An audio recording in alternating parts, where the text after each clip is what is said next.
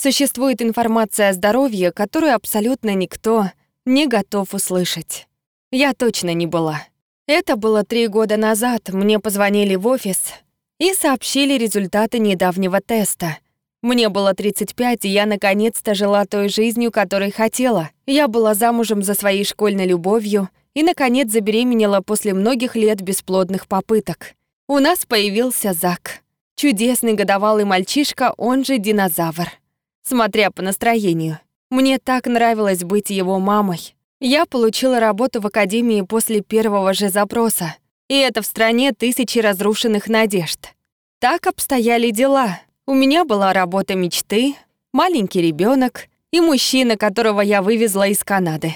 Но за несколько месяцев до этого я начала ощущать боль в желудке и стала ходить по врачам, чтобы узнать ее причину — Никто ничего не мог сказать. А потом, как гром среди ясного неба, мне позвонил на работу ассистент какого-то врача, чтобы сказать, что у меня рак четвертой стадии и что мне прямо сейчас нужно приехать в больницу. Все, что мне хотелось сказать, это «Но у меня есть сын. Я не могу умереть. Все не может закончиться. Все же только началось». Затем я позвонила мужу, и он примчался ко мне. И я сказала ему все самое важное. Я сказала, я всегда тебя любила. Я всегда тебя любила. Мне так жаль. Пожалуйста, позаботься о нашем сыне. Позже по дороге в больницу мне впервые пришла в голову мысль. О, какая в этом ирония. Я только что написала книгу, которая называлась «Благословенные». Я историк. Я специализируюсь на идее о том, что с хорошими людьми случаются хорошие вещи. Я изучаю разновидность христианства, названную «Евангелие преуспевания», за твердую уверенность в том, что Бог желает вашего процветания. Я никогда не считала себя последовательницей Евангелия преуспевания, я была просто наблюдателем. Сторонники Евангелия преуспевания верят, что Бог хочет наградить тех, кто верит правильно.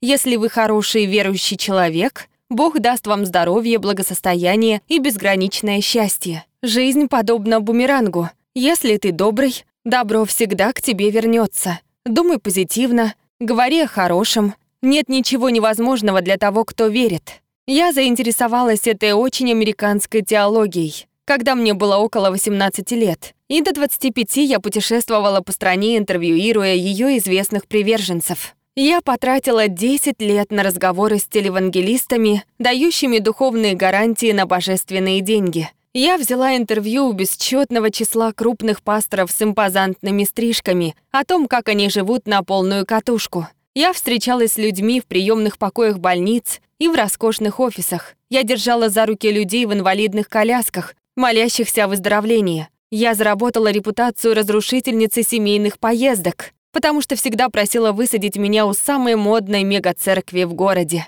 Если где-то через святилище текла река, орел свободно влетал в зал. Или стоял громадный вращающийся золотой глобус. Я была там.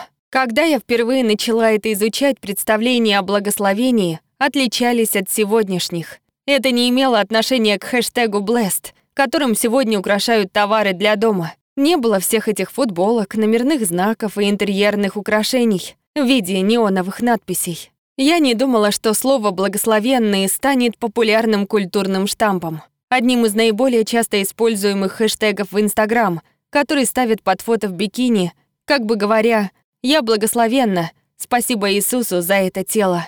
Тогда я еще не понимала до конца, что Евангелие преуспевания стало большой гражданской религией, потому что предлагала трансцендентную версию американской мечты. Вместо того, чтобы превозносить основание самой Америки, Евангелие преуспевания превозносило американцев. Оно обожествляло и ритуализировало то, чего они жаждали, их тяжелый труд и моральные устои. Американцы верят в Евангелие оптимизма и сами по себе служат его доказательством. Но вместо того, чтобы сказать себе «я просто изучаю все эти штуки, я не такая, как они», когда я узнала о своем диагнозе, я внезапно поняла, как глубоко я была погружена мою собственную теологию Горацио Элджера. Если вы живете в этой культуре, религиозны вы или нет, очень сложно не попасться в ловушку. Веры в то, что добродетели и успех идут рука об руку. Чем дольше я думала о своем диагнозе, тем больше понимала, что с идеей о том, что с хорошими людьми происходит только хорошее, что-то не так. Разве я не хорошая? Разве я не особенная? Я еще никого не убила. До сих пор. Так почему это происходит со мной? Я хотела, чтобы Бог обошелся со мной хорошо и вознаградил мою веру парочкой драгоценных даров. Ладно, множеством драгоценных даров. Я верила, что трудности можно обойти, и что моя жизнь будет очень-очень долгой. Мне, как и многим из нас, очень нравилось так думать. Евангелие успеха подталкивало меня к достижениям, к большим мечтам, к тому, чтобы оставить страх. Этот образ мыслей хорошо помогал мне до тех пор, пока не перестал. Пока я не попала в беду, из которой не могла выбраться. Пока я не обнаружила себя говорящей в телефонную трубку. Но у меня есть сын, потому что это все, о чем я могла думать. Этот момент был очень трудно принять. Телефонный звонок, дорога в больницу, где я поняла, что мое Евангелие преуспевания меня подвело. То, что я была хорошей или особенной, не могло меня спасти. Ни мои личные особенности, ни мой упорный труд, ни моё чувство юмора, ни мои перспективы. Я должна была признать тот факт, что моя жизнь построена на песке, как и у всех вокруг. Тяжело принять мысли о том, что мы все в шаге от проблем, которые могут разрушить нечто незаменимое или полностью изменить нашу жизнь. Мы знаем, что в жизни есть моменты до и после — меня постоянно просят подтвердить, что я не хотела бы вернуться к прошлому, или что я могла бы еще многого добиться в будущем. И я говорю им нет. До было лучше. Спустя несколько месяцев после того, как я заболела, я написала об этом и отправила этот текст редактору Нью-Йорк Таймс. Оказалось, что если взять один из самых болезненных моментов в вашей жизни и превратить его в статью, это не поможет вам чудесным образом почувствовать себя лучше. Я получила сотни писем и сообщений. Я все еще каждый день их получаю. Думаю, это из-за заданного мной вопроса. Я спросила, как вы живете, когда столько ужасных вещей происходят без причины. Я спросила, не лучше ли было бы жить без возмутительных формул вроде той, что люди получают то, чего заслуживают.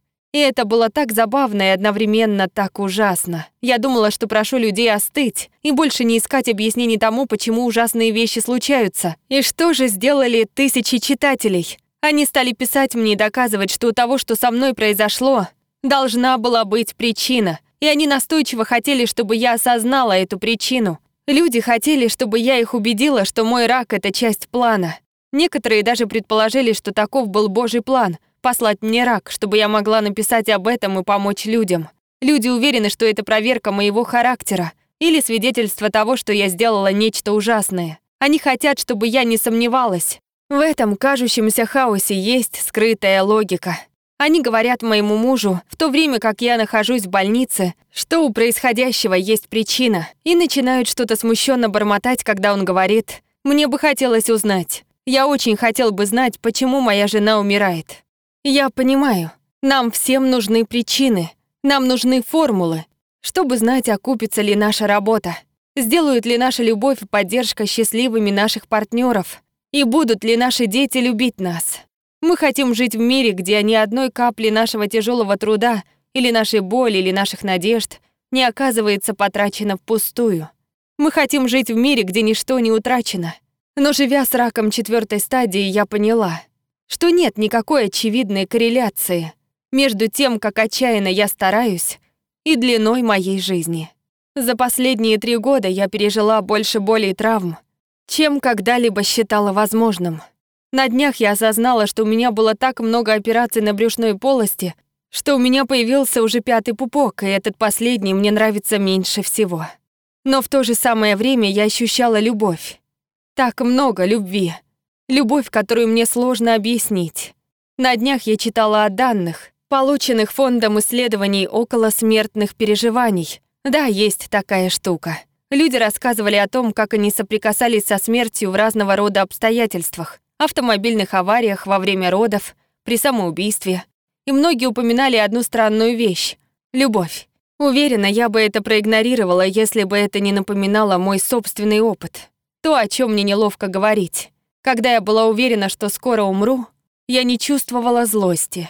Я чувствовала, что меня любят. Это был совершенно сюрреалистический опыт. Я должна была чувствовать себя оставленной Богом. Но я не была раздавлена. Наоборот, я будто парила. Пылала на волнах любви и молитв всех тех, кто окружал меня вниманием.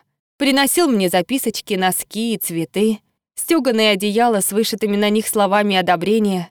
Но когда они садились рядом и брали меня за руку, я чувствовала, что мои страдания открывают мне путь к страданиям других.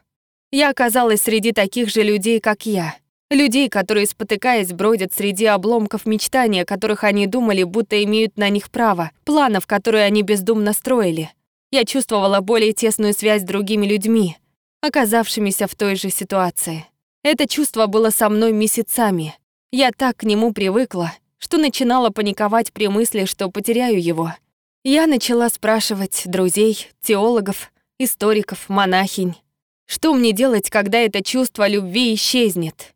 Они хорошо понимали, о чем я говорю, либо потому что пережили это сами, либо потому что читали об этом в христианских богословских книгах, и они говорили, ну да, оно пройдет. Чувства уйдут, и нет формулы, чтобы вернуть их назад. Но они предлагали мне и утешение, и я цеплялась за него. Они говорили, чувства отступают, как прилив, но они оставляют отпечаток. И это так. Это ничего не доказывает, и гордиться здесь нечем. Это был просто дар. Я не могу в ответ на все эти тысячи писем, которые я получила, рассказать, как за пять шагов обрести божественное здоровье и волшебное ощущение полета. Я вижу, что этот мир сотрясают чудесные и ужасные события, великолепные и трагические. Я не могу согласовать эти противоречия, но я начинаю верить, что эти противоположности не исключают друг друга. Жизнь прекрасна, и жизнь трудна. Сейчас мои дела идут неплохо. Кажется, иммунотерапевтические препараты работают. Мы наблюдаем и ждем результаты анализов. Надеюсь, я проживу долгую жизнь. Надеюсь, я проживу достаточно долго, чтобы сын начал меня стесняться и чтобы увидеть, как мой муж теряет свои прекрасные волосы. Думаю, я смогу. Но я учусь жить и любить, не заботясь о цене не ища причин или гарантий, что ничего не будет утрачено. Жизнь разобьет вам сердце. Жизнь может забрать все, что у вас есть, и все, на что вы надеетесь. Но есть одна разновидность Евангелия преуспевания, в которую я верю. Я верю, что даже во тьме, даже там, можно найти красоту и любовь. И во все времена этого будет более чем достаточно. Спасибо. Спасибо нашим подписчикам на Patreon е и Boosty за поддержку. Перевела Ирина Абрамидзе, отредактировала Юлия Калистратова, озвучила Елена Егорова.